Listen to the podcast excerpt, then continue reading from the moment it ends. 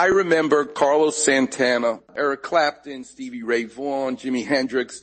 Carlos Santana is up there in the Mount Rushmore of guitar players and he's being interviewed and they said to him, you're still playing Carlos. Yeah, I love it. He goes, why?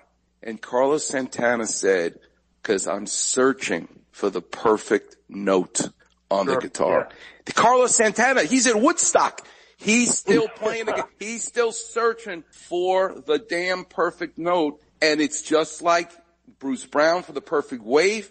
You're looking for that perfect slice. I want to ask you specifically about the food business though, which fascinates me. Yes, you can work in the kitchen your whole life. What does one learn when they go to Cornell for school? Like what could you possibly learn in the classroom? Can't you just say, I've always felt being a surgeon, I should just be an apprentice for 15 years and then I'll be a surgeon. But actually you need the books. You need, you need the principles. What did you learn at Cornell? Yeah, that's a good, a good question.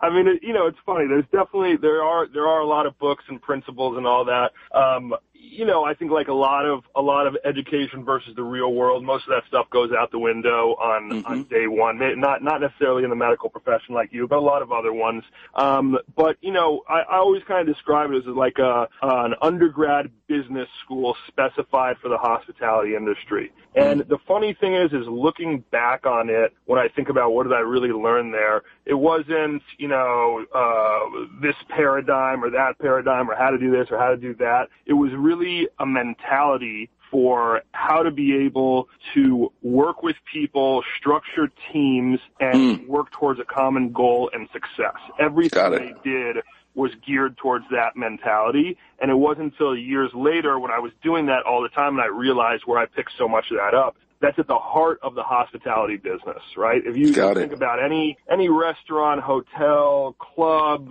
airline you've ever been to, there's never one person that makes it happen. It's always a team of people that make a great hospitality experience. So that that that's something that's so important in our business. You know, for 31 years I do about five, over 500 surgeries a year for 31 years, so over 15,000. Lots of them are knee replacements and whatnot. The man who invented. I know, I'm, I'm hoping I never have an appointment with you. Yeah, don't worry. We'll we'll do the barter system. I'll trade you a knee replacement for some locks. Don't worry. All right, but all right, that's a deal. The, the man who invented the knee replacement his name was Ranawat. He's still alive. He's in his mid 80s. He's the designer. And I was lucky enough in New York to train with him 84 to 88 with the man who actually wow. invented the operation. It was awesome. One day I'm in my office. This has got to be like, I don't know, 15 years ago. My office manager says to me, and his name's Ranawat, says to me, and I'm in the middle of seeing patient. Hey, Dr. Clapper, Dr. Ranawat's on the phone. He needs to ask you a question. And I won't even get into what the question was, but I'm, it was like at that moment I said, okay, I must be doing something right. That my idol, my mentor, my teacher is calling to ask me, what could I possibly know that he doesn't know?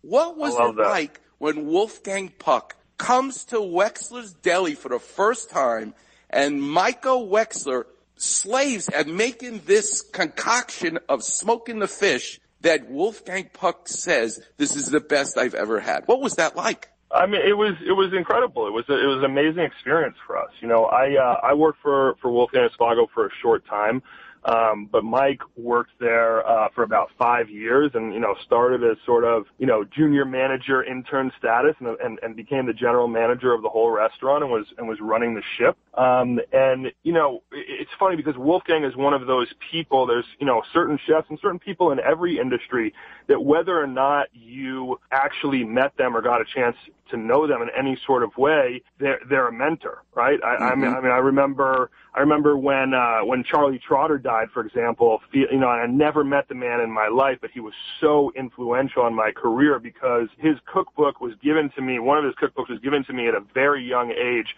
I couldn't understand it at all, and I would mm-hmm. go back to that cookbook all the time, trying to figure out how to do these things that he was talking about. Mm-hmm. And, and I remember the day when I was reading through and said, "Oh yeah, I know what that is. I know how to make that. I can do that." And wow. it, was, it was it was such um. The, the, I really consider the man a mentor because of that, but I never met him. So to right. in, in Wolfgang, which is somebody that I did get the opportunity to meet and to work for, such an incredible experience to have him say, "This is, uh, you know, this is the best salmon right here. I've never tasted tasted anything like it. It's it's unreal. Wow. Um, and you know, Wolfgang's a big jokester too, so you know, being able to have uh, have that and and and his attitude around it and everything. I mean, it, it was it was just great. And I've you know I've had the opportunity to have other experiences like that in this business too. I mean, I'll tell you one of the one of the great ones within Wexler's Deli. We were open downtown for probably about three or four months, and you know, every every day there was a line that was snaking through Grand Central Market around the corner. And I would, you know, I was back there on the line every day, you know, making sandwiches, and I would look up from time to time just to see who's in the line and what's going on. And I look up at one point, and I catch Norm Langer standing in the line. And oh. Norm Langer, like, you know, this is when when I think when we started Wexler's Deli, Langer's was the benchmark for pastrami and rye bread in my head. I was I was always thinking if I could get to that level, if I could attain close to that level, I would be successful. I would be happy. And that, that was the deli that I grew up with, going with my grandparents and my sisters and my cousins. Wow. And so I see Norm in the line and I just like stop for a second. I'm like, oh man, Norm Langer's here.